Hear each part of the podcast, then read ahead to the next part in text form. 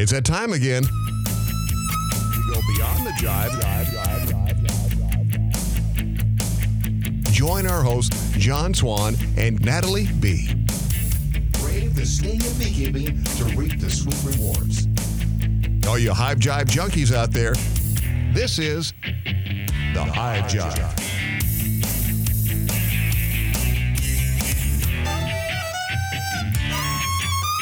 Today, we're going to talk about the opposite of apitherapy when bee stings go bad. Right. So we're going to talk about what happens when you are exposed to bee stings and there's an allergic reaction that happens and what you should do. and so, at the very beginning of this, to, to preface this and, and set this aside, you the first thing you need to understand is the true definition of an allergic reaction versus a local reaction. We use the term allergy way too frequently, and most of the time it does not correctly apply. So the old statistics were that roughly only 2% of the population is genetically predispositioned to be allergic to a bee sting or any of the Hymenoptera family where you have bees, ants, wasps, things like that. Only 2% of the population is truly genetically predispositioned to be allergic to that. An allergy is whole body encompassing. You can get stung or bit on your hand and your whole body will break out in hives and rashes. And the worst case scenario is you go into anaphylactic shock and your throat starts swelling shut. That is an allergy. That's an allergic reaction. What the rest of the population typically experiences is a local reaction. And a local reaction is not an allergy. That's what's intended to happen whenever you get bit or stung. You get a sting on your hand and you may have a tiny little red dot. It may swell up to the size of a quarter. Your entire hand may swell. It could swell all the way up to your elbow or your shoulder. That is still a local or a large local reaction. It is not an allergy. It does not mean you're allergic to bees and it doesn't mean you're going to die. It just means, oh crap, that hurt. Don't do that again. Exactly. So, uh, you know, a lot of uh, people th- uh, will walk around and say, "Oh, I can't be around bees. I'm I'm allergic. Uh, you know, I've got anaphylactic reaction," and and they don't know really. Allergic uh, i- is really the reaction that we all have for the most part, localized, and then we can have a larger one that looks scary. Uh, you can have the your hand swells up to the size of a baseball, or your entire arm swells up. And and that's kind of still a large localized reaction. It's not um, you don't have a bee allergy a bee sting allergy yet right? What happens when you have a, a actual allergic uh, when you are actually allergic to bee stings as opposed to having an allergic reaction is you're going to have dizziness um, heart heart palpitations you're going to be faint you're going to just not be able to breathe. There's all kinds of things that are going to happen on some other parts of your body than where you were stung like uh, you get a rash on your leg when you got stung on your hand. And so those very um, extreme reactions together form uh, that anaphylactic reaction and it can kill you It can. It, yeah, it, it certainly can. And there are some instances where you may not be genetically predispositioned for that, but you can develop it over time. And most of those instances are when people have had severe and traumatic experiences where they ran into, yeah, you know, ground nesting hornets or they've run into bees and they've disturbed the entire nest and they got stung hundreds of hundreds of times and their body has to produce histamine to compensate for all of that poison that's entering the body. And when they do, they may survive that traumatic experience and everything is okay. But what happens is the next time they get stung one time and their body panics and produces the same amount of histamine that it needed for the two to 300 stings when there was only Mhm. one sting. And then there's not the venom in there to compensate that. And that causes a true anaphylactic system kind of shut down as well. But that was a learned response from a traumatic experience. So you can develop an allergy over time. But again, if you get stung and your hand swells up, even if you got sausage fingers and you can't bend them, that's not an allergy. That's not going to take your life. That's just nature's way of saying, don't mess with that critter. learn the lesson and don't do that. Um, a funny thing that I ran into when I got up here, I ran into this lady who saw that like I had a bee on my hat or my shirt or something, and um, she was a younger lady, and she she brought up the fact of like, oh, you know, like something with bees. You do something with bees, and I was like, yeah, we do beekeeping and stuff. And I was like, you know, we make honey and all that. And the kid next to her was like, oh, I, I love honey. I want some of your honey. And she goes, oh, I can't eat honey. I'm allergic to bees. And I was like, wait, whoa, wait, hang on. Um, what do you mean you can't have honey because you're allergic to bees? And she's like oh well i'm allergic to bees if i get stung. And i was like well that that doesn't have anything to do with honey. The bee venom is not in honey. That's not how honey isn't produced like that. So i'm not sure where you got that concept but you just because if you are even truly allergic to bees the honey is still a whole separate thing. That's not the venom that's in there that's causing the allergy. So uh, that one struck me. That's the first time i've ever heard that Uh, so t- this being said, um, Les Crowder has a really good story. Good story. I mean, it's kind of a, a little uh, scary, but he had somebody that came into one of his classes and he was letting them try bee bread. You know, which is pollen mixed with some nectar, mixed with some enzymes from the bees, and um, pickled and stored for later. And you know, he was letting people try, but this guy was super greedy and he took humongous bites and he just shoved his face with the bee bread. And and then the class was pretty much over and Les was chatting with people and then somebody came back in and said, oh, so this guy, he's having a, a he's on the ground. He's just not looking like there's something wrong. And they called 911 and the guy was an anaphylactic shock because he was reacting to those compounds that were produced by the bees. So, the same way you can be allergic to dogs, you're going to be allergic to pet dander. If you enter a house that's going to have some of those um, uh, allergens, you're going to have your reactions just like if the dog's not around, right? Well, that's the same thing with actually uh, bee bread and honey and propolis and any of this stuff the people that are truly anaphylactically allergic to um, to bee stings, which is really just a very tiny percentage of the population. I don't know what you said. I don't remember what you said, but I it's like two. It's two percent is what I heard. Yeah, something. Yeah, it's very low. Very small amount of people. Mm-hmm and the rest of the people are just having either uh, localized or large localized reactions to them. But if you're truly anaphylactically uh, allergic to um, products of the hive, you might get a reaction from eating honey or from bee bread actually it's the well the bee bread is the is the trick there because honey has trace amounts of pollen in it and when people take yes. honey because they're trying to alleviate allergies it is those trace amounts of the mm-hmm. pollen that's actually helping do that. But it is the key of that is trace amounts. When you take yes. bee bread, you're not taking just a single pollen grain, you're taking hundreds of them. And there is a lot of stuff out there about you have to start very slowly and slowly work your way up and don't overdo it because the pollen granules are the things that you are allergic to in nature if you do have allergies towards um, any of the pollens from like ragweed and things like that, all of that can be in that that actual bee bread. You mm-hmm. take a big old spoonful of it, your body's going to freak out, and that's not a good thing. But that still doesn't have anything to do with the sting of the bee. That's actually the stuff you're allergic to in the air that has been concentrated down into that bee bread. So yeah, that is that is something that definitely can happen as well. But again, I don't think that she even had that that concept of knowledge because she was trying to directly tie it from the the sting of the bee to the honey from the bee, and I was like, no, that one doesn't work. Uh, that people think they're allergic to all kinds of things when it comes to bees, and and very often that's not really the case. And was also kind of like the fact that uh, most of the stings that people encounter in their yard are wasps and not bees?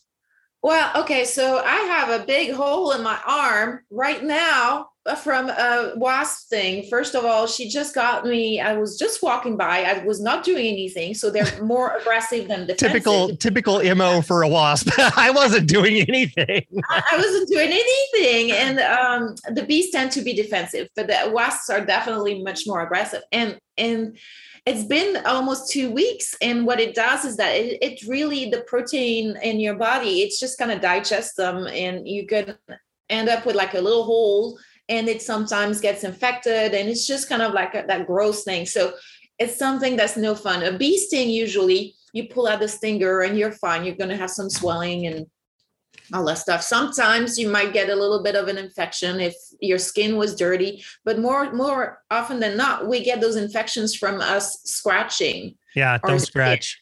And then when we scratch we actually are release, releasing more of those histamines and then that makes it worse right? It's a vicious circle and very often will make the the uh, area more swollen because we've been scratching and it's going to last longer because of it.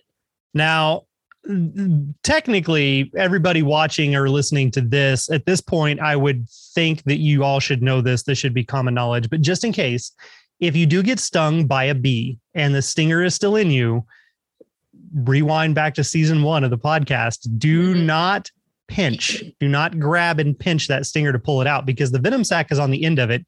And if you do that, it's going to inject all of the venom from the sac into you at once, which will cause a larger area reaction than if you had just gotten stung and then take it out.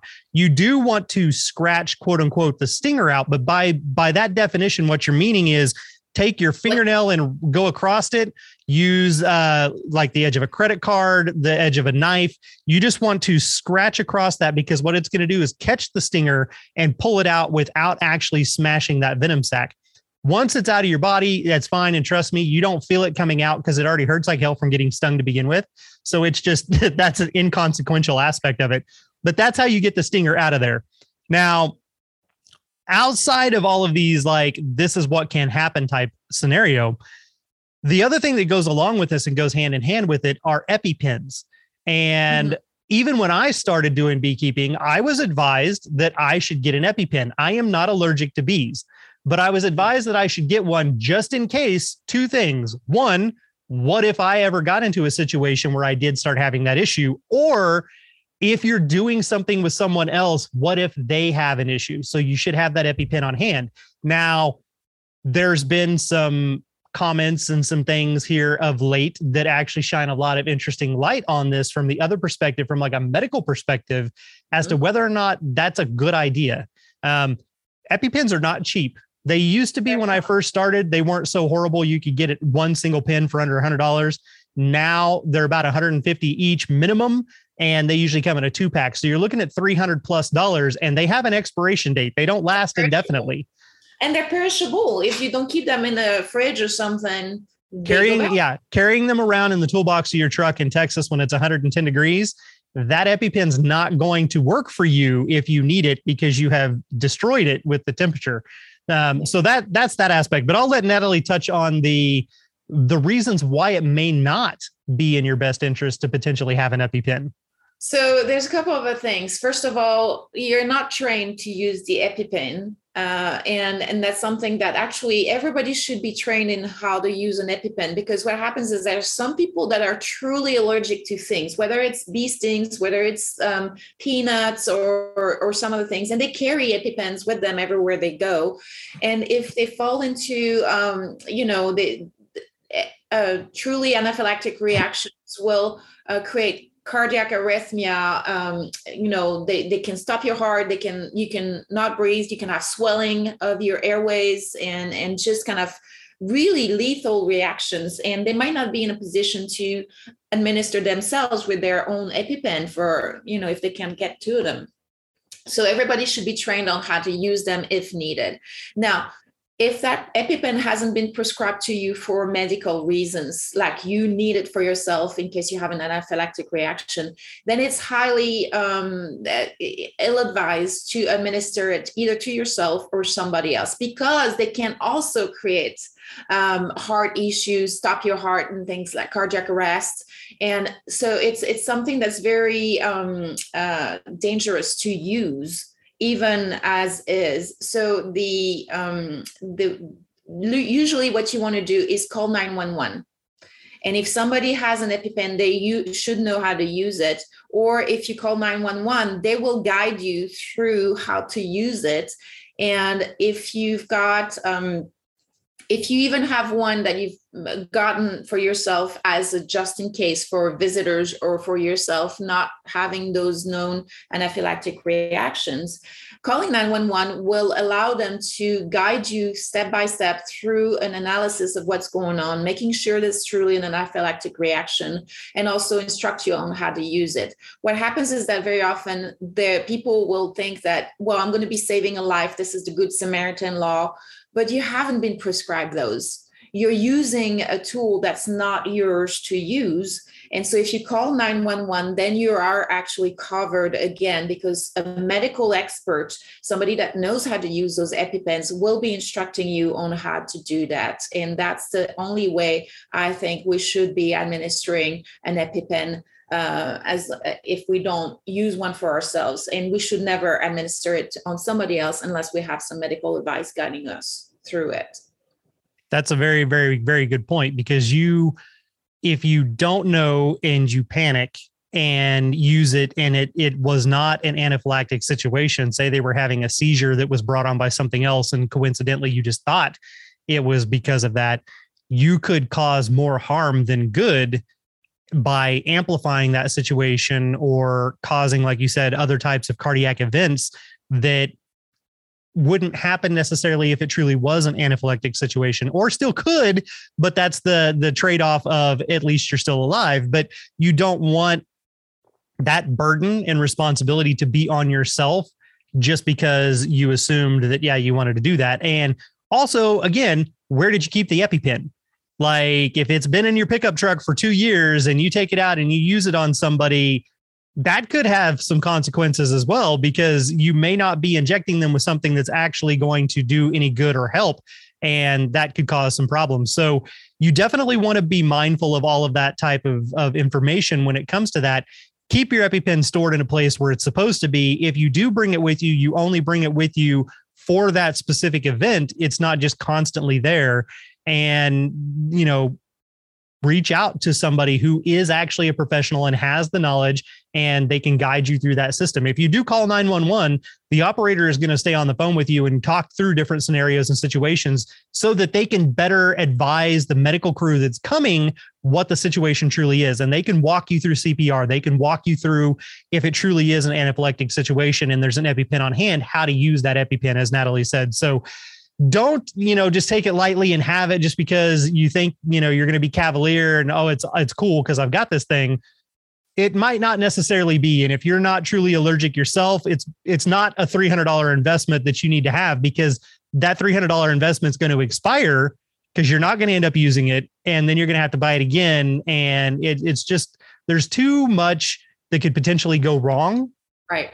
than necessarily the opportunities for you to ever actually need to use it Right, and that that uh, goes into liability, right? So what are you liable for? And if you're with people in a group and and you're not teaching a class or you're not running this as a business, it's one thing. You're not liable for anything if you're not intervening. If you are running a business and you're teaching classes as a beekeeper, I would highly recommend you look into uh, an umbrella policy for insurance and or making sure your agreements with your customers are detailed as and explain all the risks the potential risks associated to being around stinging insects including anaphylactic shock including death. If you don't list those risks up front and people are not made aware of those then you become somewhat liable if something happens again. So it's not just the epipens. When it comes to beekeeping and um, you know things that you're doing with bees if you're doing removals and there are people around you that get stung if the neighbor's dog because you've got your uh, bees in your yard gets stung to death or or the little kids that's jumping on the trampoline you got to keep those things in mind and kind of uh, cover yourself uh, legal, legally. Absolutely and when you are signing up for insurance they're going to ask you those questions and even if you're just signing up for a policy because you extract honey and you know you want to have some of that insured they're going to say, is there ever anybody on your property you know that could be around the bees? Do you ever teach classes? Are there ever do you ever take students around the hives? You know things like that. And then if so they're going to want to know how often how many and they will craft the policy towards that type of thing. I carried insurance the entire time that i did bee removals for multiple reasons. One, if you're opening up somebody's structure, you want to make sure you're covered in case you accidentally screw something up. And then mm-hmm. two, you do have that umbrella policy out there for instances where something could have gone wrong. But the biggest part of all of that is planning ahead, preparation, and safety, having safety precautions in place to make sure the neighbors have all been notified. Everybody's told to stay inside, keep your pets inside. Definitely don't have an animal chained up where they can't get away. Um, things along those lines are actually more important. But I will go back though and say if you truly do have an allergy, if you are part of that 2% that is truly allergic and you have been medically diagnosed to truly be allergic, and medically prescribed the EpiPen, then more power to you. We are not mm-hmm. saying EpiPens are bad. We are saying general beekeepers who have no need for them should not be just carrying them around willy nilly. That's what we're trying to get at there. It is a very specific tool for a very specific problem. And if that problem does not apply to you, think twice before necessarily doing that and using it because you are taking a lot of that liability and responsibility on yourself and it, it, could turn into one of those scenarios where they say no good deed goes unpunished that's that's, right. that's really the main part of that but if you are supposed to have one that's fine and it's not either um, um, a, a dig on epipens the brand i know that we're talking about a specific brand because everybody accepts it as you know the main it's kleenex what we mean what, what we mean is epi epinephrine pens of, yes. all kinds. Right. Yeah. Yeah, it's the same concept as Kleenex. Kleenex mm-hmm. does not mean the tissue. Kleenex is the name of the company, That's but right. it has become synonymous with a tissue. Or mm-hmm. Q-tip is the name of right. the brand, exactly. but it's become synonymous with the little stick with cotton on the end of it for your ears and such. You know, like we have just associated those names with those products. So EpiPen kind of goes the same way. That is a brand name. Um, and you know there are other ways of doing that. There is actually you can get epinephrine itself in a bottle for way cheaper right. than you can one of the auto injection pens. That's that's one of the other aspects of that too. But that's again, that's a whole nother thing. Now you got to know dosages, you got to know injection procedures. Like it's a slippery slope. what can we do? It is. What can we do if we get stung? What are the things that help? So the medical doctor that was talking about this whole thing was also giving some uh, recommendations. A couple of things that you can do is ice or water to kind of cool off the area. The antihistamines and one of the other big brand name that everybody uses almost interchangeably is Benadryl. Benadryl. Yeah. And uh, they even make a cream that yep. you can apply locally that has antihistamines in it and benzocaine, I think, just kind of the pain numbing. To help to help with the numbing and the itching. It's uh it is they Benadryl sells one specifically for bug bites and stings that mm-hmm. is a clear kind of squirt on gel. It kind of gets sticky when you rub it in there, but you can put that on the area and it does help deaden it, takes away the itch, and it has the antihistamine to combat the histamine in that location. But right. those are all site specific treatments to the actual area. Ice pack on that area, Benadryl localized on that area. Um, pills, like right. Getting the stinger, if it was truly a honeybee, getting the stinger out as quick as possible will minimize that area as well. Um, there's a lot of different things that can go through that. And you can even go down a very deep rabbit hole of old wives' tales and home remedies of things that supposedly help with bee stings as well. So there's kind of like no end to that type of scenario that you can do, but there's a lot of things out there that can minimize the effects and right. just know that they are temporary. It might last 24 hours. If it was multiple stings, it could last a little bit longer and it will affect a wider area. Uh, but most of the time, the swelling goes away. The next day, you might have like a little tender spot and it might itch a little bit. And then a day or two after that, you you don't even really think about it unless right. it's a wasp sting. And in that case, you know, like it can still be later. swelling 24 hours later, and then it can, you know, it can cause other issues and problems. So for certain. yeah. And, and then um, the, when you're a beekeeper and you do get stung on a regular basis, you probably talked about it on the podcast before, you end up uh, maybe at the beginning of the season, you'll react a little bit more, but then you won't even react. You, uh, you will still feel the pain. It still hurts no matter what when you get yeah, stung. You still say four letter words every time. Yeah, exactly.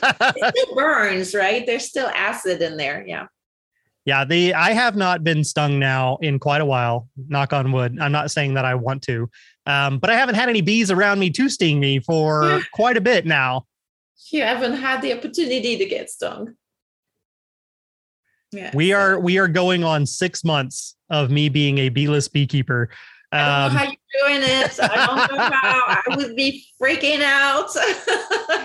Uh, I I thought I did think that we were going to get close to catching a swarm here last weekend because we had had a whole week full of rain, and I knew, and I think I, we mentioned it on here too, that I knew that that meant colonies that had been cooped up probably were likely to swarm that weekend when the sun came out. So I put up swarm traps everywhere, and I did have bees at um technically all but one of the swarm traps that I was able to get to to observe I had bees checking them out, but it may just be one or two here, one or two there. But the the comfort hive over by the house that was kind of up underneath the deck got a lot of attention. And I was super excited because I was like, oh, this is it. This is it. They're gonna move in. I'm gonna have bees. They didn't move in. so they I chose saw- somewhere else that wasn't any of our traps. So unfortunately, I still have no bees. it's so disappointing. You know, honeybee democracy describes the whole voting uh, phenomenon and everything. And you, when you see hundreds of bees Yeah. checking out your, and you're like, they're going to be here within 10 minutes. I can tell there's there are 100 bees going in and out, measuring everywhere, and then they're gone. That's so disappointing. It's like you got voted out. Yep. And the the the way that that process works, there will be a lull, kind of like the the calm before the storm. You'll get all this activity and there'll be tons of stuff going on and then all of a sudden everybody vanishes because Mhm. all of those bees return back to the swarm cluster and Yeah. tell everybody else, "Stop. We've made the decision. This place had the most activity. This is where we're going. Now let's all get prepared and go." And then they guide everybody back to that site. So you will get a lot of interest and it will build and build and build and suddenly there's you know 150 bees or, so flying around out there and then all of a sudden it's quiet and then here comes this tornado of bees that just funnel into that area so that's kind of what we were experiencing we never really got up into the 100 range there was like 30 or 40 of them out there but it was building and i was like oh yes yes you know and every time i would come by and look there would be a little bit more activity going on and then i looked out there and there was nothing and i was like okay this is it they're, they're, they're going back to get everybody and they're coming back and here they come and It's then the same thing. nothing Same thing this spring. I was just like, oh, they're coming. They went to get their friends, and they never came back. It's so Well, sad. Uh, well, so also because of this, like I knew, I know that swarm went somewhere. So then I was like, all right, now I got to go check all Where'd the traps. go? I got to see, did they maybe choose a different one that I wasn't paying attention to? So let me go a little bit further out. Let me go look. Let me go look at the old hive that's still set up, you know, that's a full Langstroth hive and see if, if they went to there. Nothing, nothing. I was like, ah, You'll get there. You'll get bees soon. we'll see. If not, you- I have a shitload of chicken. You're, you're- you're switching over to chickens. Your your supplier did she get back to you guys at all on after that flooding? she has not well she she got back to us to say the whole part about um she didn't have as many losses as she expected but they were severely set back which you and i both were like what um but I don't know. She hasn't contacted anybody and like she hasn't reached out and said, Hey, we're gonna have to do a refund, but she also hasn't reached out and said, Hey, your bees are ready.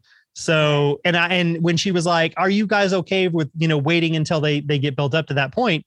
I'm kind of like, well, what do you? She didn't specify a timeline. Does she mean Right, like June? Is she talking about July? Right, this fall when she's harvested all the honey from them. Like, what? What is she getting at?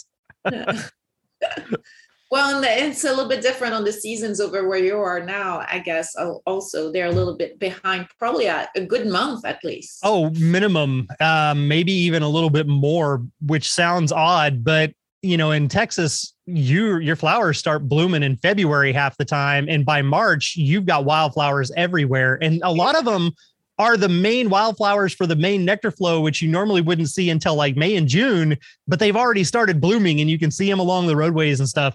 Here, on top of the mountain, we literally just started having wild daisies bloom just this week. So like it the the wildflowers themselves are just starting to come in.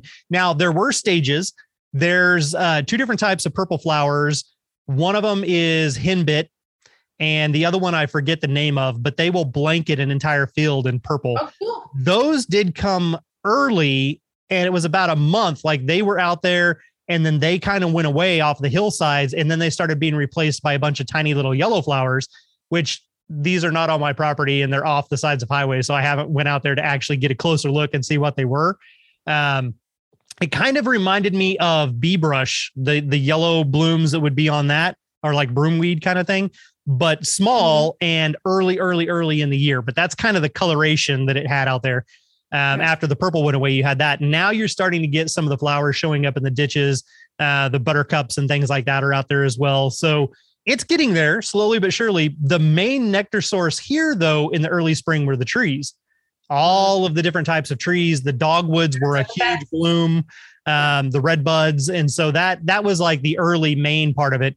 Of course, now that's all gone. All the trees have leaves. We're starting to get some flowers out there. Um, I'm pretty sure that if I do ever get bees from her, it's going to be like immediate emergency care. They're just going to have to be fed, or they're not yeah. going to make it to the point they need to be at.